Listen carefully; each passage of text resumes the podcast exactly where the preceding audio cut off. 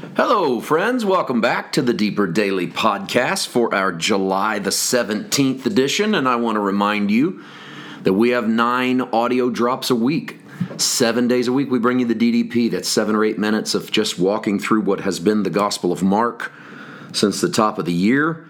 We are in the 13th chapter. We'll jump in verse 9 in a moment, but we also put forth two full length sermons one on Sunday, one on Wednesday. Most Wednesdays, 99% of Wednesdays, we drop one. If we just can't have a midweek meeting on Tuesday night, then I I don't put anything up. I don't shoot a special video for Wednesdays. There's too much to do.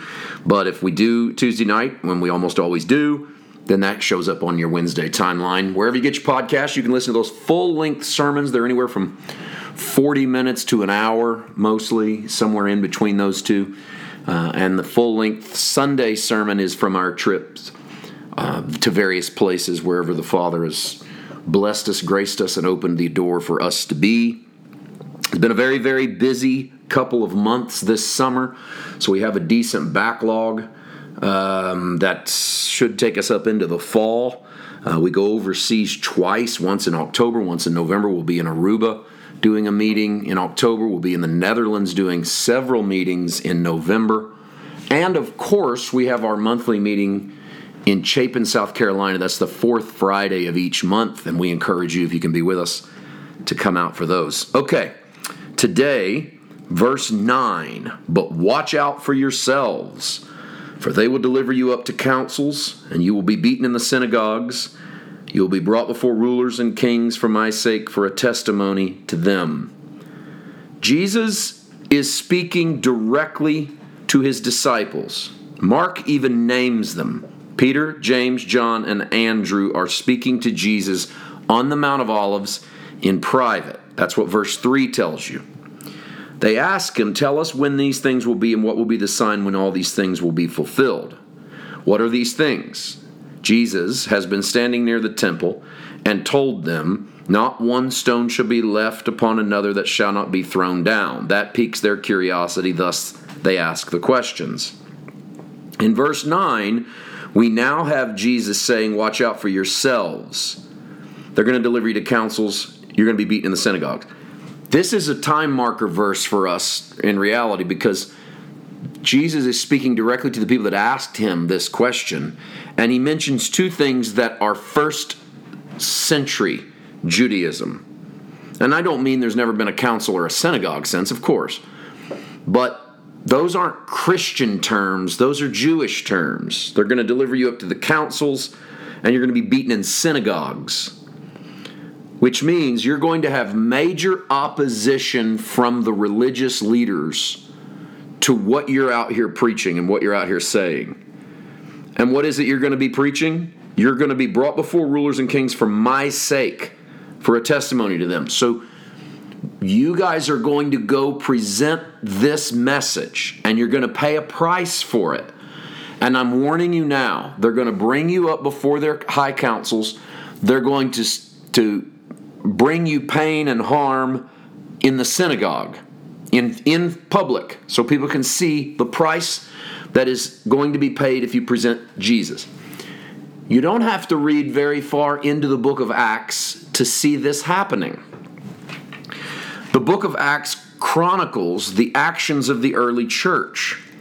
The name of Jesus is what they begin to preach, and by chapter 4, is the first arrest.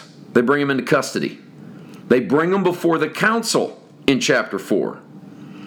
They forbid them from preaching the name of Jesus in front of the council in chapter 4. This is um, not a year after the ascension of Christ. They imprison them, and by chapter 5, they're freed. The apostles go on trial again in chapter 5. Stephen is, a, uh, he, he comes onto the scene and is the first martyr at the end of chapter 7. The church is under persecution at the beginning of chapter 8. And this just goes on. I mean, you can just sit and look at your Bible and just it goes on and on. even after Saul, who's the real spearhead of this persecution, even after he comes to Christ in chapter 9, it's not as if no one else is persecuted because Peter will end up going to prison. Paul and Barnabas, Paul and um, yeah, Paul and Barnabas and Paul and Silas both will end up going to prison, standing in front of the synagogue or the council, being tried in front of in synagogues and beaten in synagogues and refused admission to come back into synagogues. So all of this happens to this audience.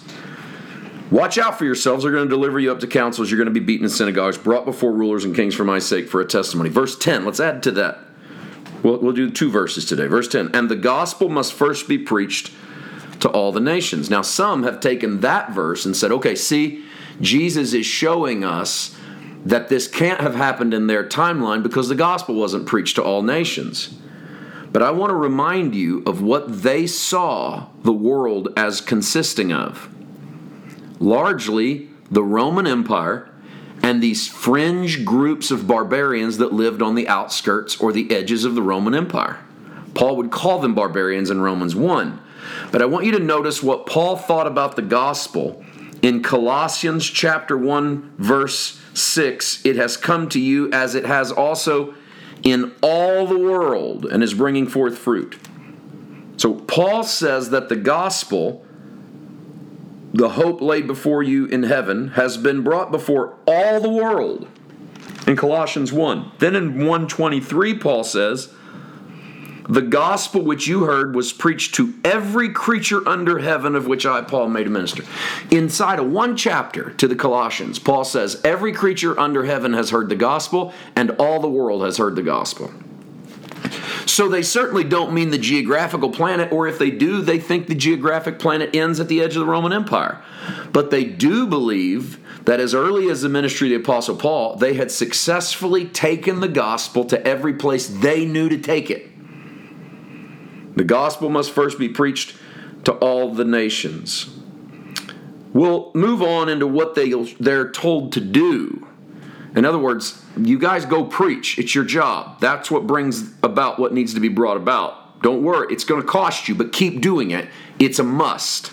This was an encouragement to preach despite the adversity. More tomorrow. See you then. God bless.